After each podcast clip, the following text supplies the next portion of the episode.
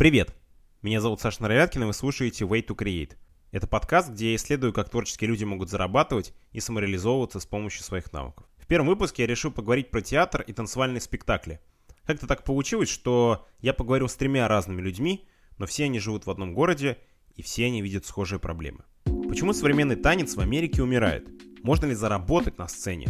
И как не отчаяться, если твой коллектив вообще никуда не берут? Ответы на эти и многочисленные другие вопросы вы найдете в этом выпуске. Я заранее прошу прощения за плохой звук, следующих выпусков таких экспериментов не будет. Ну и приятного прослушивания.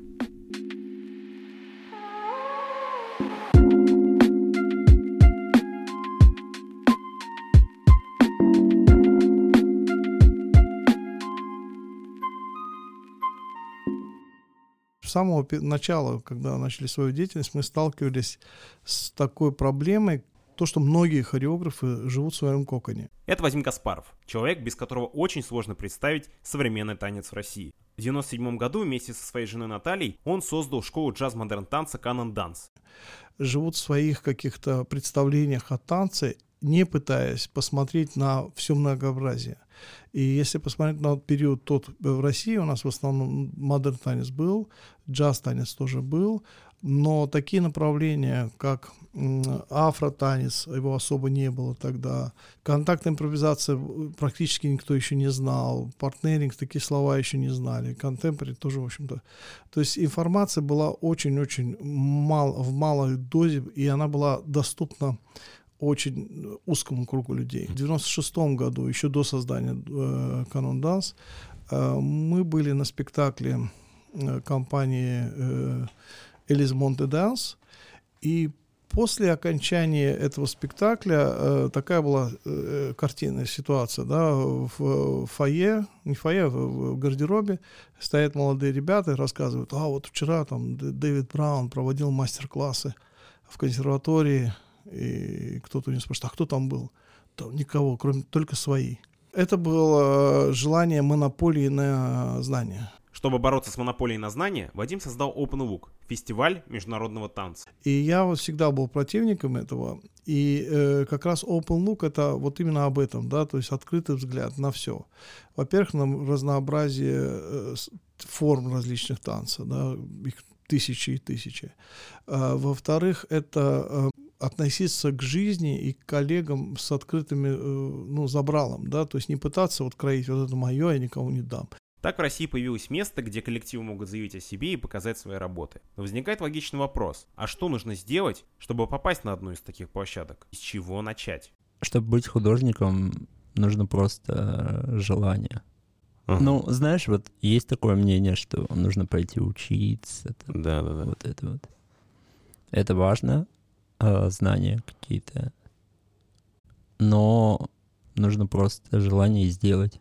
Им сказать, вот, здравствуйте это я. Я что-то делаю. Ну, думаю, да, вот так. Это Андрей Рублев, танцхудожник, режиссер и хореограф, а также участник Академии движения. Я попросил его подробно рассказать о том, какими первыми перформансами он занимался и с чего он начал свой путь на сцену. Первый он был в ЕКБ. В ЕКБ поехал и сделал там проектик. А меня позвали ребята классы давать, и а, я предложил лабораторию сделать, то есть недельную. И по прошествии лаборатории мы сделали небольшой перов, и там что-то танцевали, что-то показывали. Проект назывался 42. У меня потом была идея, что нужно делать каждый, каждый год этот проект. Вот, и я сделал 4 года его э, в разных городах с разными людьми. Это зарядило на то, что вот я приехал в Питер. Были люди, которые интересовались мной как mm-hmm. педагогом, да. Mm-hmm. И я набрал народ, ну и мы там работали год, наверное, сделали, там выпустили спектакли даже. Вот так. Угу. А где показывали? Показывали, снимали просто площадку и угу. звали зрителей. Там, по-моему, площадка 50 зрителей. Угу. Что такое, или 70. А сами звали, все делали, да? И все сами делали, да. Декларации там.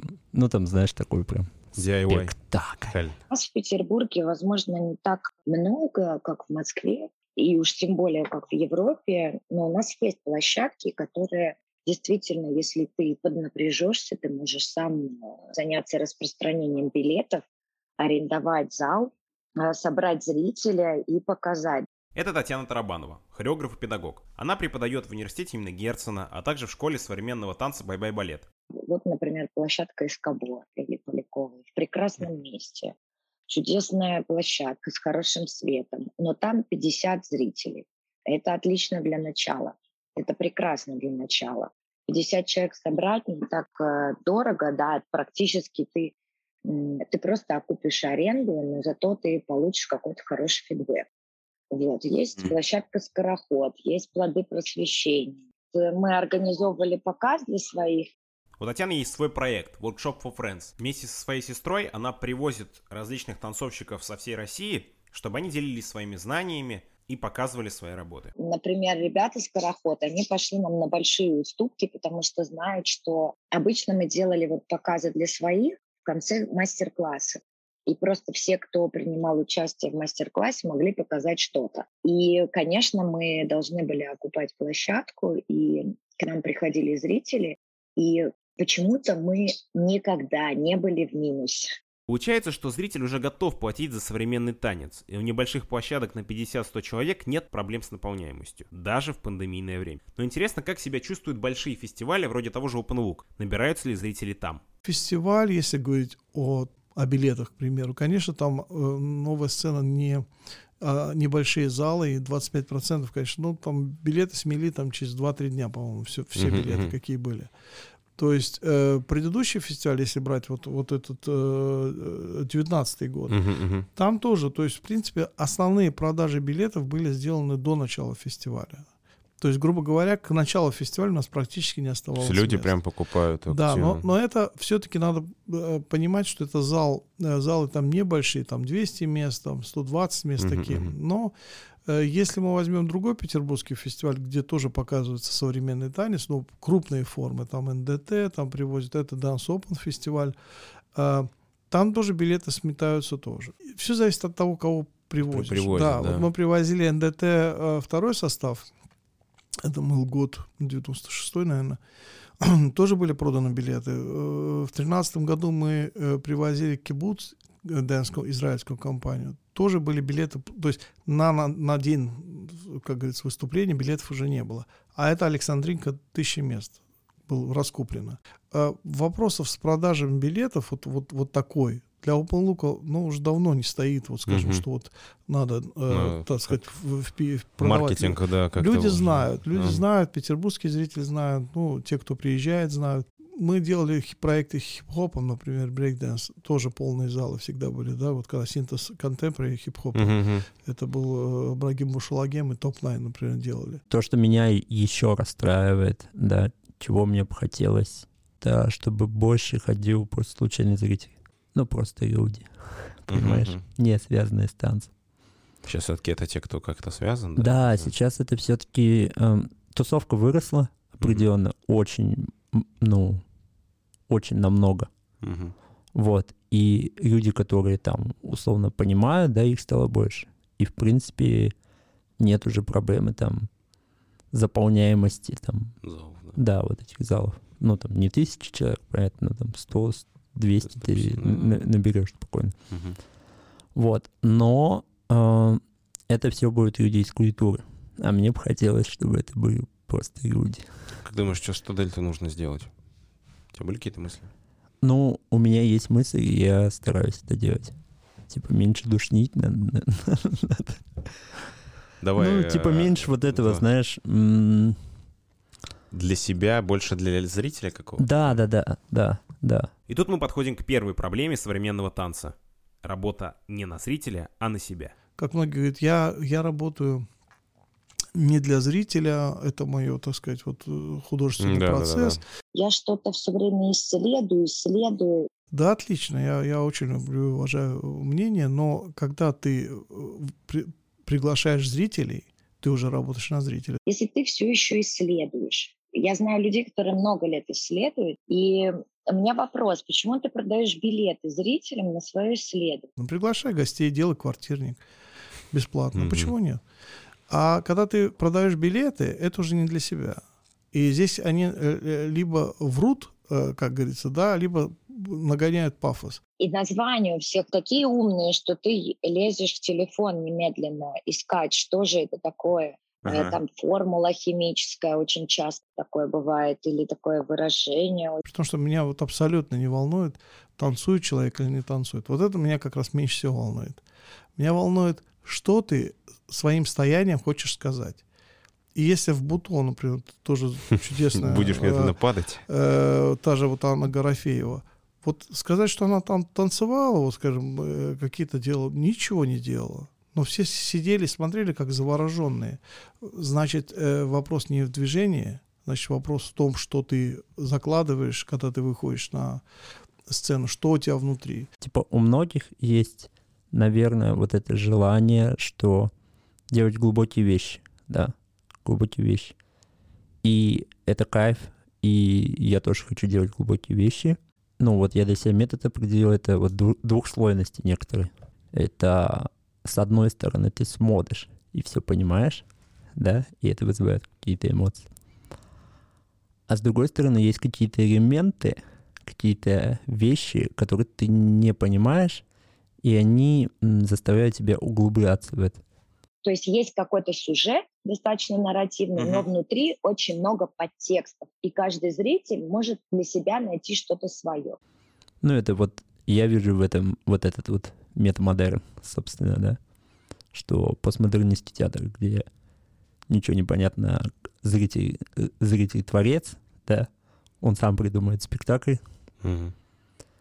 вот, и вот этот вот около классический, да, модерновый, может, даже, где есть какая-то концепция, и ты можешь за ней проследить. Uh-huh. Вот, и вот эта вот смесь, да, вот эта вот двухслойность. Uh-huh. Uh-huh. Вот, вот мне вот этого бы хотелось. И мне кажется, что это будет все больше и больше. На самом деле, действительно, мир подустал просто от танца, и все стремится к вот этой связи междисциплинарности, да, что и танец, и вокал, и цирк, и э, медиа, инсталляции, дизайнеры, коллаборация может быть с научными ребятами. Зритель тупой, он может понимать только классический театр, это совершенно байка. Если у тебя действительно есть творчество, а не около творчества, и что это ты создал этот спектакль не за две недели, а ты много трудился над этим, ты, у тебя созревала идея, ты находил музыку, и но есть какая-то глубокая проработка, потому что я смотрю тоже в Петербурге часто так делают раз-раз, э, две недели, месяц максимум, у меня спектакль. Но и ты идешь смотреть и думаешь, ну это же набор движений, это не спектакль. Мне так кажется, что э, сколько времени ты работаешь над спектаклем современным, столько он и живет.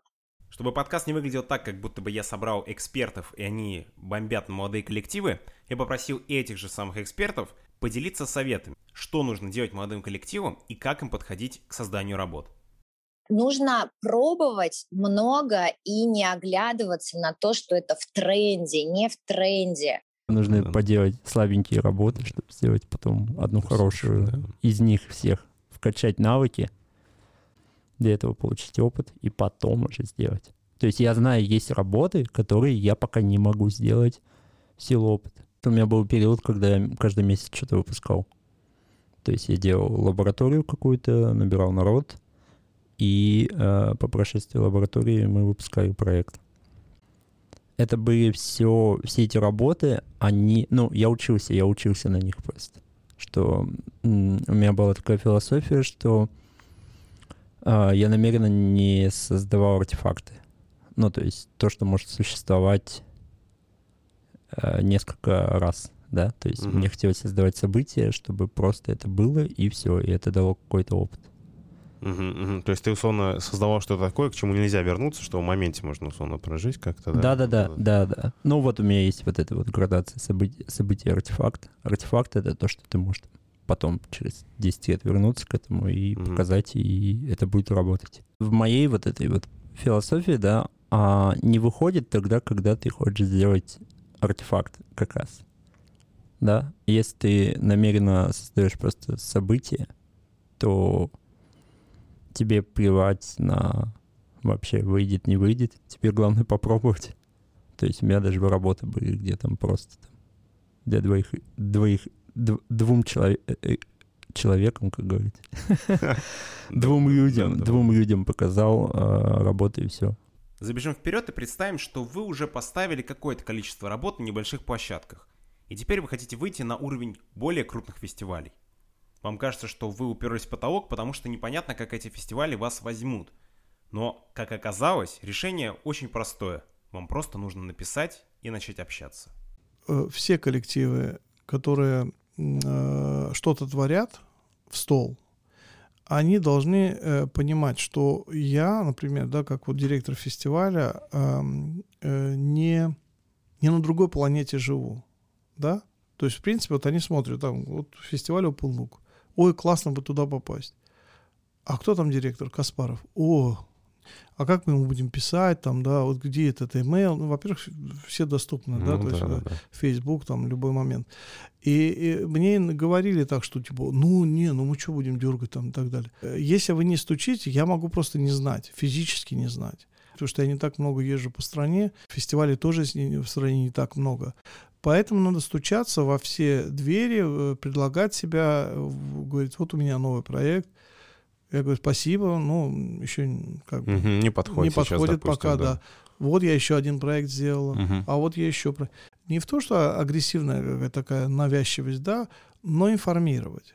Потому что вот э, наша задача э, показывать современный танец. Да? У меня нет задачи, скажем, э, показывать э, брендовые компании и на этом, как говорится, э, там кассу собирать и так далее. Миссия фестиваля совершенно другая. Она э, помочь российскому танцу определить свое место в этом мире. Чтобы вы лучше могли подготовиться и понять, какие коллективы берут на крупные фестивали, я попросил Вадима Каспарова рассказать о том, как он отбирает работы на Open Look. Э, мы делали э, э, Russian Look, такая была подпрограмма Open Look, где отбирались российские коллективы. И они отбирались экспертным сообществом. То есть, грубо говоря, мы брали там 6-7 человек из экспертов различных, да, это театральные эксперты, критики, хореографы, там, менеджеры театральные и так далее. И они отбирали уже каждый, ну, со своей колокольни, глядя на это, на видео. И что интересно, вот практически там, хотя люди э, абсолютно были э, вот разных, из разных отраслей, но все равно выбирались действительно лучшие работы. И самое главное, в этом выборе не участвовал я. Потому что есть такая ну, особенность, когда ты начинаешь сам э, выбирать то ты э, будешь выбирать э, только то, что тебе по вкусу. Фаворитизм такой. Да, сам. то есть я начну свою вкусовщину здесь проталкивать. Если с зарубежными компаниями все-таки я э, уже как бы так пытаюсь разнообразие показать, есть сознательное да, решение, угу. что есть там и performing arts, и э, танцевальные проекты и так далее, э, то вот в, в русском сегменте я сразу же сказал, что я э, не, не буду отбирать. То есть то, что эксперты отбирают, это мы и показываем, потому что это показывает более-менее срез, э, то, что мы называем сегодняшним состоянием дел.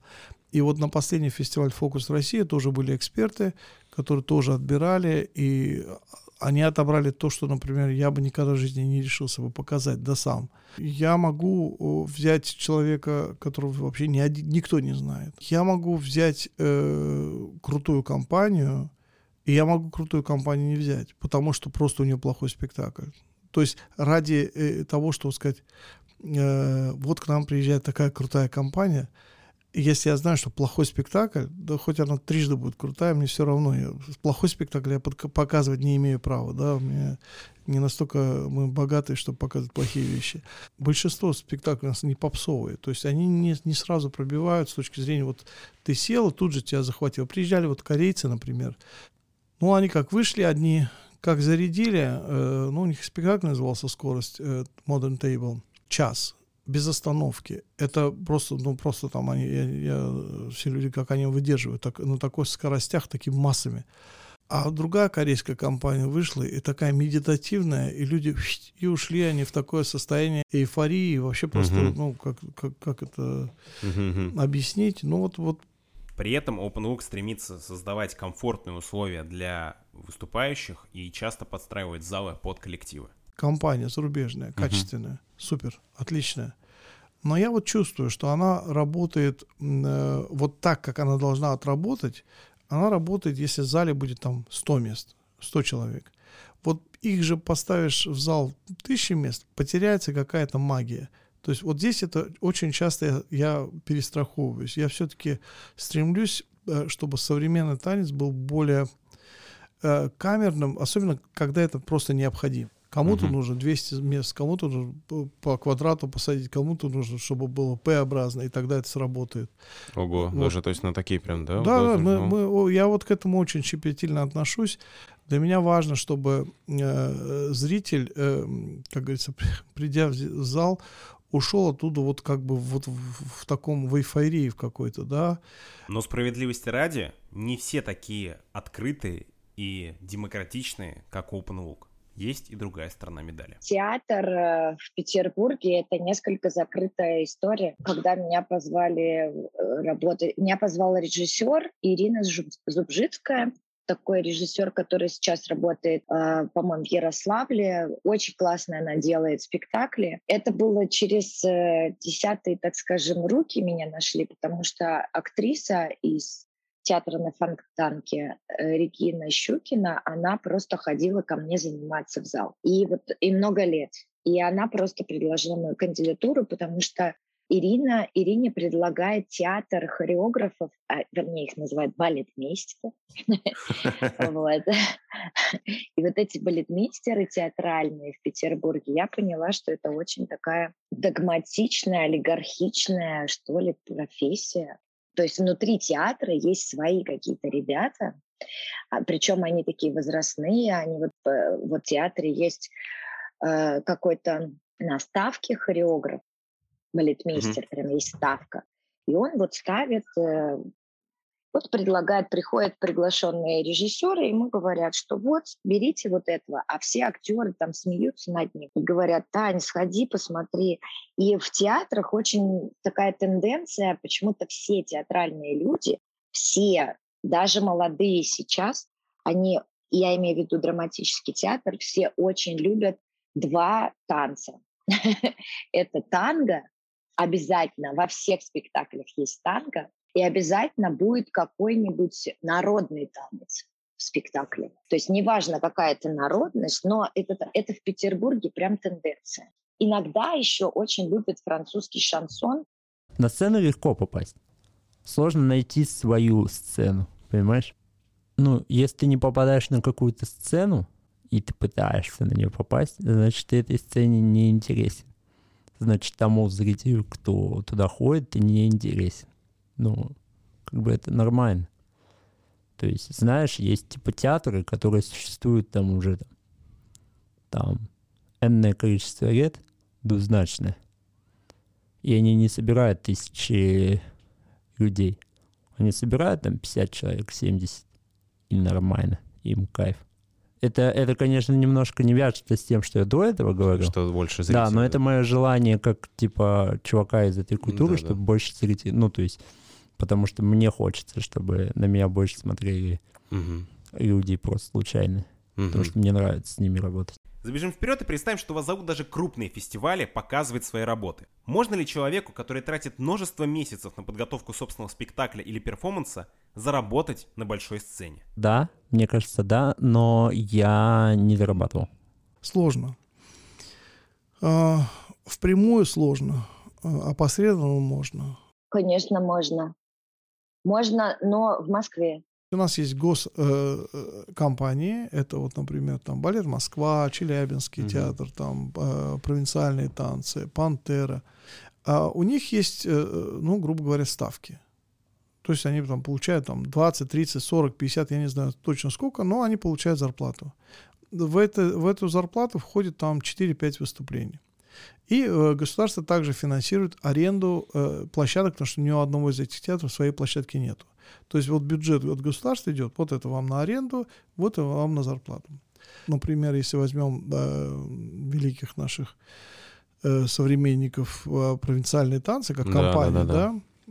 Татьяна Баганова, вот они mm очень долгие годы были независимой компанией. э, но они были все время на грани э, распуска. Приезжают, нет контрактов, все, у них они все, а что им делать? Своего театра нету, денег на аренду нету, денег на рекламу нету.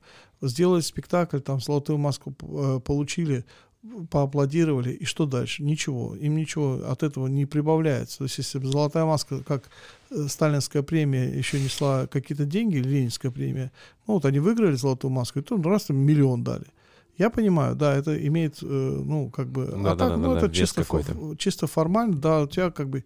А что дальше с этой компанией, с этой маской она сделает? Она же продать ее не может, эту маску, чтобы просто ребятам заплатить зарплату. Да есть же все равно площадки, которые существуют, ну, нормально там платят, там, да, там, Ренегат-центр есть там, допустим, где там, ну, танцоры зарабатывают деньги все равно. Есть э, мой студент, который танцует в Ленинград-центре. Он, он там развивается, там хорошо платят э, деньги, но он очень четко понимает, что это шоу, что это не искусство. Он очень четко понимает это, что есть, это работа. Это коммерческий продукт получается уже такой. Прям Конечно, конечно. Да, но у тебя есть зарплата. А вот возьмем некоммерческие компании. У вас есть проект, который вы сделали. Вы начинаете искать площадку. Нашли площадку. Площадка говорит 150 тысяч. Окей, считаете дальше. Сколько стоит реклама, продвижение? Ну, еще 150. Сколько мест в зале? Ну, 200. Разделили. Ваш билет должен стоить там по 2, по 3 тысячи. Кто вы? Никто. А как вас узнают? Никак. То есть, и вот тут мы, происходит затык, что либо э, у независимых компаний единственный вариант – это выступать в каких-то таких, ну, скажем, доступных местах, либо вот то, что сейчас происходит, я знаю, по-моему, и в Москве, в Амхате, вот у нас новая сцена в Александрийского театра в, в Петербурге, когда театр становится практически сопродюсером. Это вот самая такая, ну, безболезненная история. То есть, когда театр не дерет себя с тебя аренду, потому что схема-то какая? Ты пришел в театр, Мгм. Говоришь, я хочу выступить. Они говорят, отлично, заплати 100 тысяч. Ты заплатил. Они взяли эти деньги, потратили на премии, а дальше они говорят, все, остальное все ваши проблемы. Продвигайте себя сами, продавайте билеты сами, пиар делайте сами. Мы вообще... И еще, если вам нужна дополнительная уборщица, еще заплатите за это, потому что у нас по договору только один раз. А Есть постановление, где э, театр может проводить мероприятие как совместное. Вы не платите им аренду, а вы просто делите э, гонор- ну, доходы от Да, да, продажи да, да, в ну, процентном в отношении. отношении, Там да. это 40 на 60, 50 на 50, Мгм, как да, угодно. да. И вот эта схема на сегодняшний день, она самая правильная, и мне кажется, вот что, ну, компании, особенно в регионах и так далее, они должны понимать, если вот они слышат, например, да, Мгм. что такая законодательная история такая есть, существует. Это и в Москве работает, и в Питере, уверен, что и в регионах она тоже работает. Э, И надо театры к этому подталкивать, что с нас содрать аренду, это, конечно, легче всего. И потом сказать, что мы к этому не имеем отношения, сами справляйтесь. О, да кому мы нужны, пятое, десятое. Вот постучитесь, да, вот ре- кто-то же в Амхат постучался там, да. Ты должен просто показать площадке, что ты выгоден площадке. Не просто вот ты пришел там э, 50 на 50, сидишь там, плюешь в потолок и ничего не делаешь. И зрителей нет. Конечно, площадка скажет, «А зачем я буду напрягаться, тебя продвигать, а, а ты ничего не делаешь. Здесь нужна совместная работа театра и компании. И ты прицепляешься к какому-нибудь пробивному хореографу, э, вот я не умею себя пробивать, у меня как-то не получается, сразу скажу. Но иногда бывает такое, что мне звонит режиссер или звонит э, какой-нибудь или находит там по Инстаграму человек и говорит, вот у нас такой проект, нам нужны танцовщики, и вы как хореограф. И то есть если я как хореограф буду делать, я не знаю, промо-акцию машины Ягуар, была такая у меня, был такой опыт. И вот э, мне описали конструкцию, ну, в чем суть этого проекта. И вот тогда ты можешь взять своих там студентов или своих э, студентов из «Бай-бай балета» и вот сделать какой-то коммерческий проект. Вот на этом можно заработать. Если российская модель поддержки танцевальной культуры устарела и не работает, то какие альтернативы существуют? Что вообще можно сделать такого, чтобы хореографы, люди, которые занимаются танцем в России на сцене, могли получить поддержку и постоянно развиваться? Вот если посмотрим на э, Америку, ну не знаю, там 40-х, 50-х годов.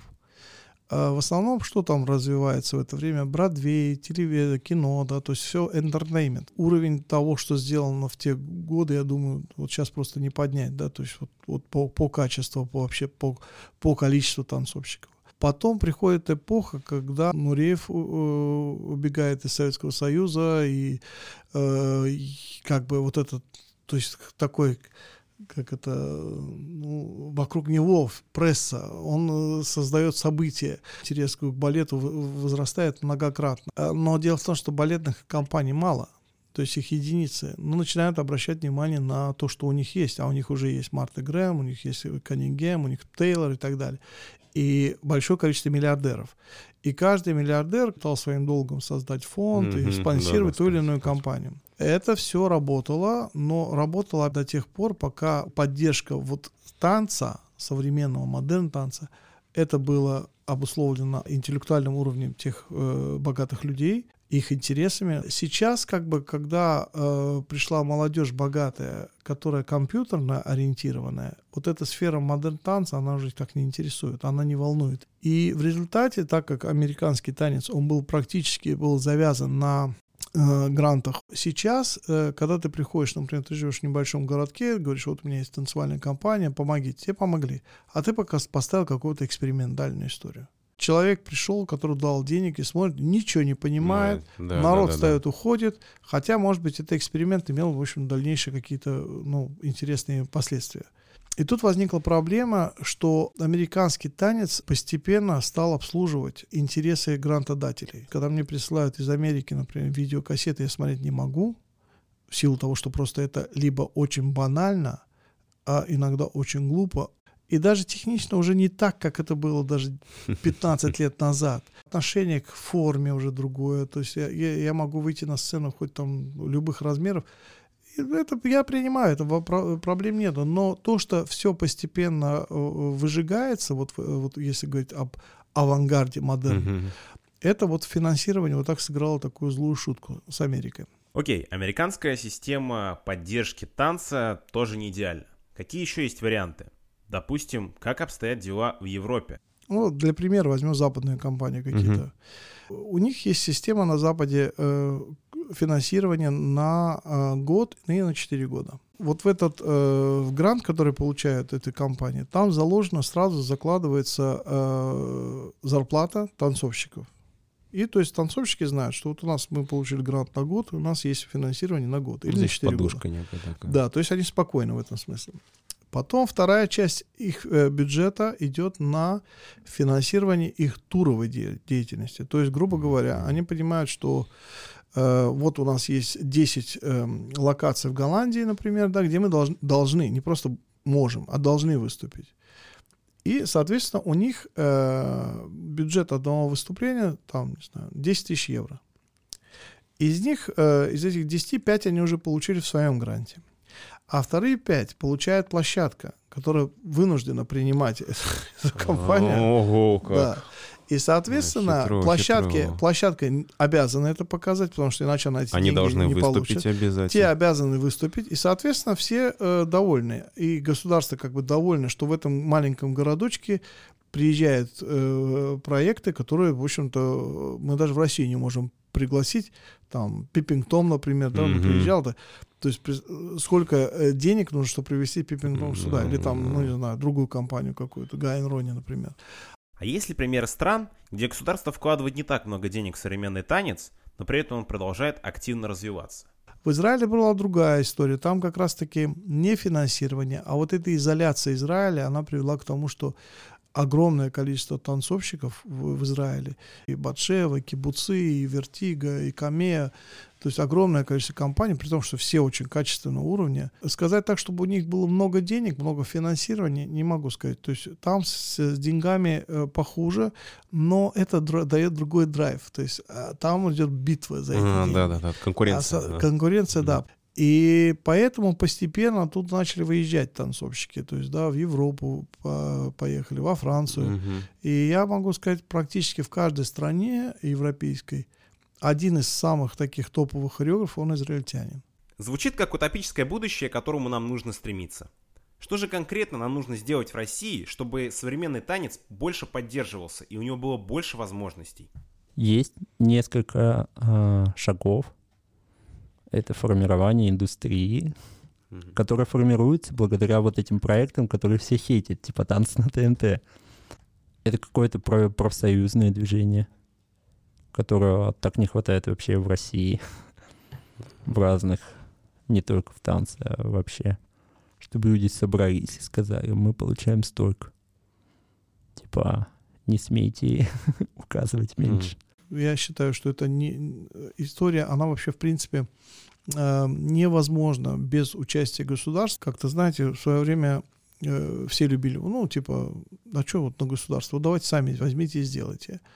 Я, честно скажу, я, в принципе, Каннон Данс-то начинался с, с этой фразы, когда мне говорили, возьми, сделай, что ты же вот все, все же вроде бы все логично, mm-hmm. все, все срастается. Я говорю, ну вот, понимаете, там надо инвестиции, спонсоров. Он говорит, но с деньгами любой дурак сделает, ты без денег возьми, сделай. И меня-то цепанула эта фраза, и действительно я подумал, а как сделать? Ну, сделали. Но это все до определенного момента работает. Э, пока есть драйв, пока есть вот энергия, молодая энергия, все. А потом у тебя два пути. Э, нет, три пути. Три пути.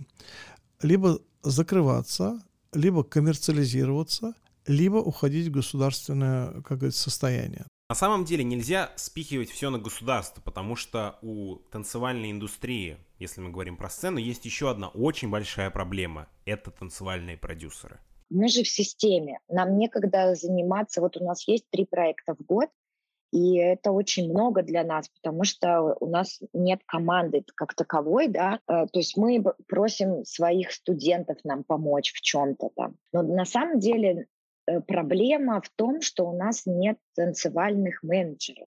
То есть нету сейчас профессии танц-продюсер, который будет продвигать там, типа, коллектив, допустим, да, уча ну, там, писать гранты, да, писать на гранты, искать поддержку какую-то финансовую. Но сейчас мы сами делаем же все. То есть э, у нас есть даже хорошие продукты, а на периферии вы не представляете, сколько в Тюмени, в Челябинске талантливых людей. Просто туда золотомасочные эксперты не доезжают. И очень часто просто те, кто не кричат о себе и не пиариться в Инстаграме с вот этими блогерами, да, которые там все это могут как-то какую-то мишуру засунуть, э, а ребят просто работают в зале, многие об этом не знают, или там критика какого-то пригласить. У нас нет действительно вот этой этих менеджеров, потому что это отдельный пласт работы.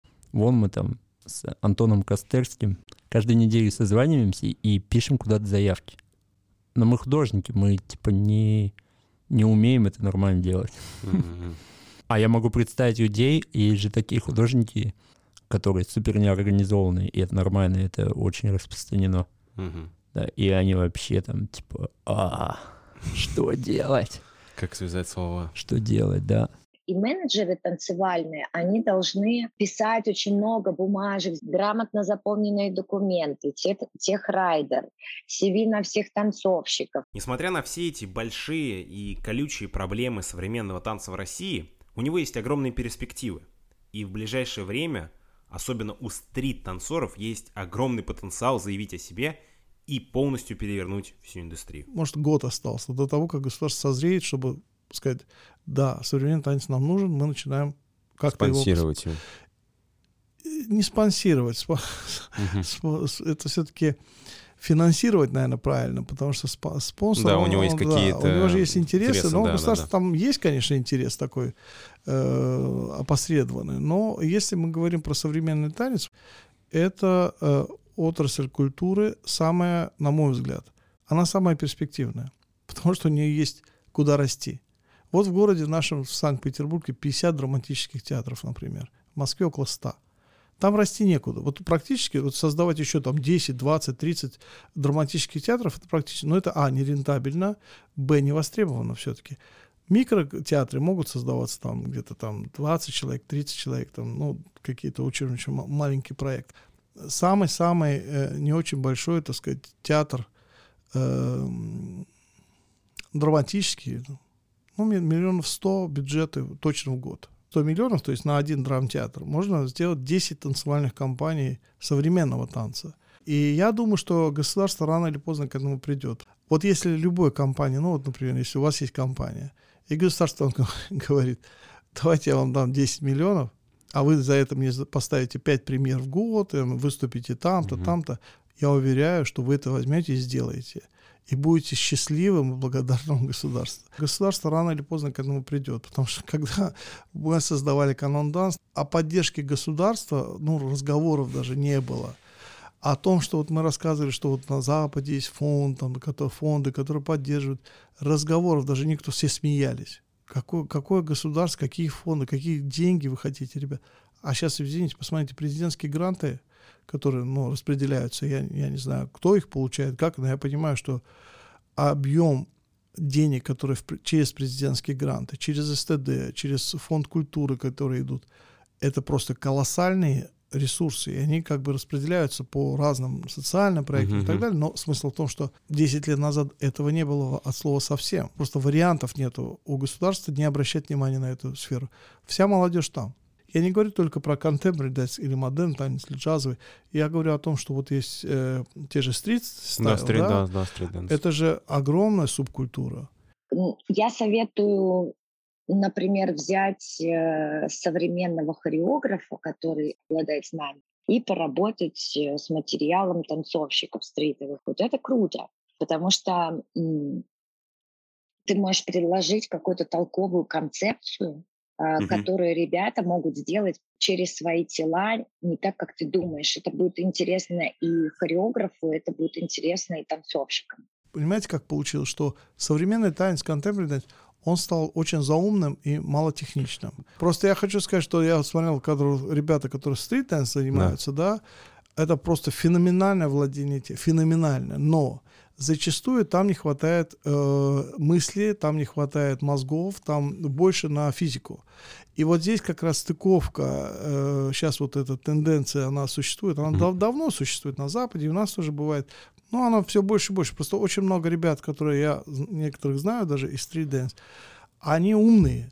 И для них, скажем, э, вот оставаться вот в своей э, в, это, в коконе, в, коконе в этом, он тоже уже все, они предел там достигли, да, ну невозможно перепрыгнуть через себя, э, развивая свое, свое тело. И если бы было финансирование в сфере современного танца, я думаю, что было бы огромное количество проектов, хореографов и так далее. Если вы хореограф и прямо сейчас у вас творческий кризис, вы не знаете, как собрать спектакль вместе или придумать перформанс, боитесь, что его плохо оценят, то просто забейте на это. Не бойтесь совершать ошибки и продолжайте делать то, что вы делаете. Будь уверенным в том, что ты делаешь. Это mm-hmm. тоже важно. Mm-hmm.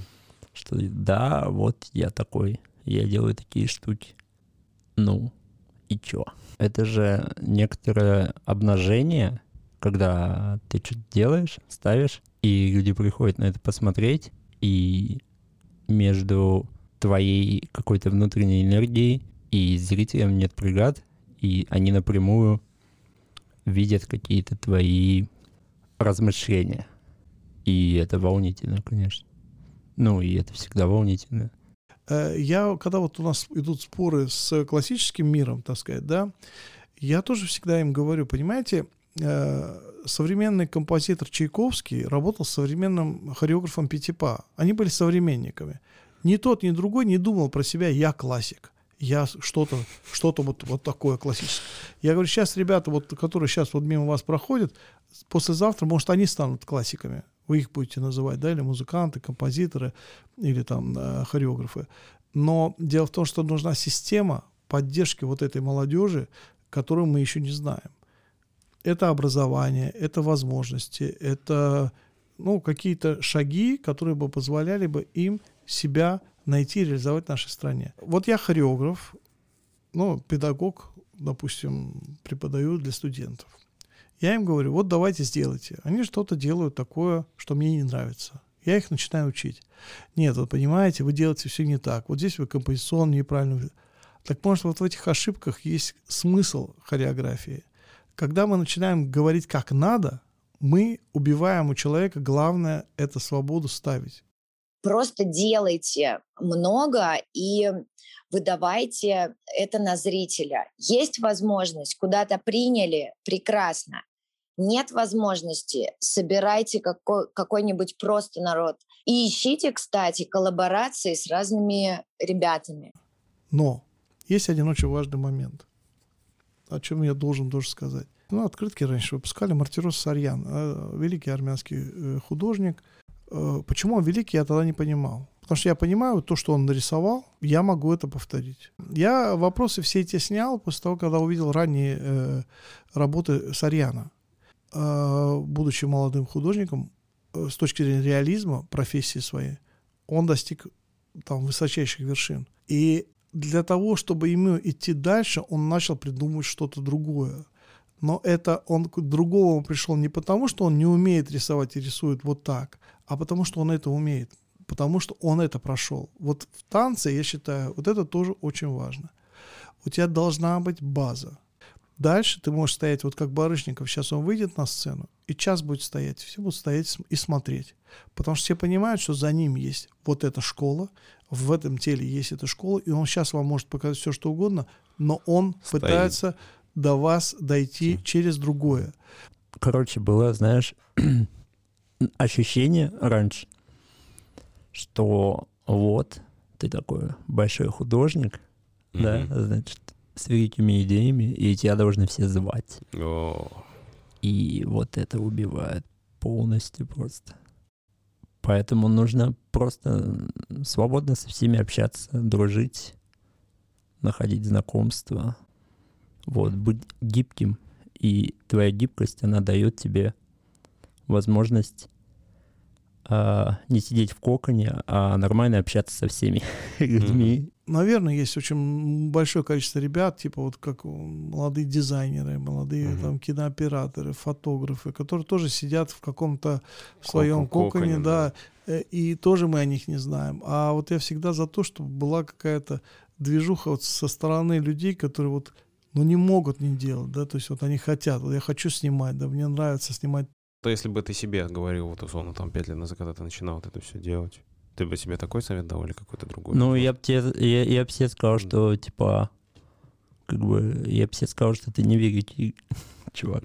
Ты mm-hmm. просто, просто делай. Просто делай и следуй. Ну, я, я бы не менял путь, который я там прохожу, mm-hmm. потому что он мне нравится. Но я бы убрал снобизма какого-то. Mm-hmm. И, наверное, через пять лет послушаю подкасты тоже такой, блин, давай-ка поменьше еще, вот этого, еще, да. Очень давно была такая фраза, даже мне понравилась. Э, наша одна из танцовщиц берет э, кошку на руки и говорит, я знаю, что ты меня любишь, только сказать не можешь. Вот я знаю, что они есть, да, где-то наверняка ребятки, которые действительно могут э, как-то о себе заявить. Uh-huh. Но только сказать не могут, да, а вот это надо в себе вырабатывать, умение говорить, умение донести и не стесняться, потому что здесь можно просто упустить время. Не упускайте свое время, не будьте снобами, общайтесь со всеми, кто есть в танцевальной тусовке, театральной тусовке. И главное, пишите организаторам фестиваля напрямую. Они ждут вас, и они уже готовы показывать ваши работы. Возможно, сейчас театр не то место, где можно заработать много денег, но самореализоваться там точно можно.